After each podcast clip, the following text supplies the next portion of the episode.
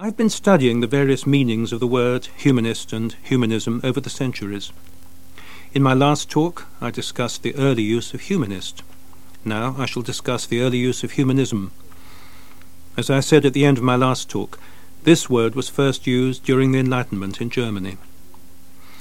In the 18th century, there was much discussion and debate about education.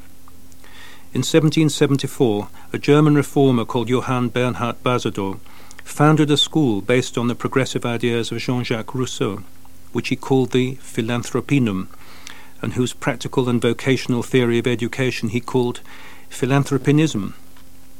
In reaction, the defenders of traditional education, based on the study of Latin and Greek and of Christian religion, called their theory humanism.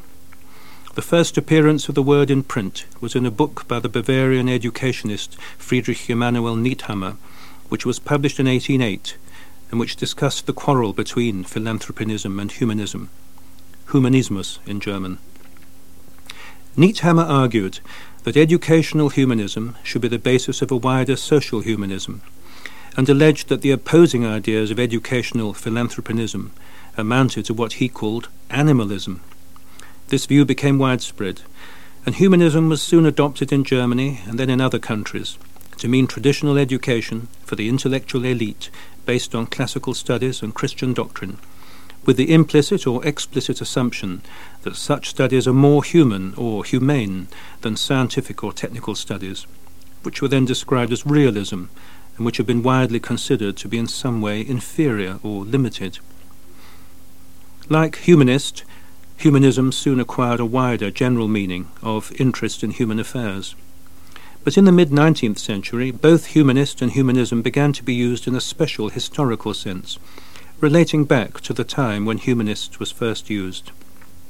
Several historians, first in Germany and then in other countries, argued that the dominant characteristic of the cultural movement among artists and scholars in Italy during the 15th century was a rebirth of the ideas of ancient Greece and Rome, and they accordingly named the movement the Renaissance. Since the art of the Renaissance concentrated on the human figure, and the scholarship of the Renaissance concentrated on human studies, they described its spirit as humanism, although the word hadn't existed at the time, and they called its practitioners humanists, whether or not they had been called that at the time. This sense of humanism has been used by historians ever since as a label for what is considered characteristic of the Renaissance. It has also been used as a label for the similar earlier ideas in classical times and in the Middle Ages, and for similar later ideas in the Enlightenment, though it wasn't used at those times either. Indeed, the Enlightenment itself is yet another term which was invented after the event and retrospectively applied to the intellectual movement of the 18th century, although it too wasn't used at the time.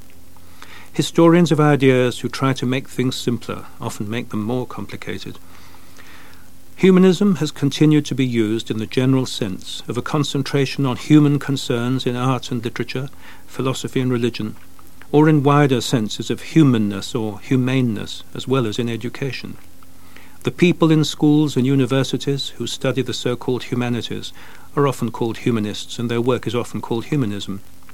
But during the 19th and 20th centuries, humanism was used in other special senses for new ideas about philosophy and religion.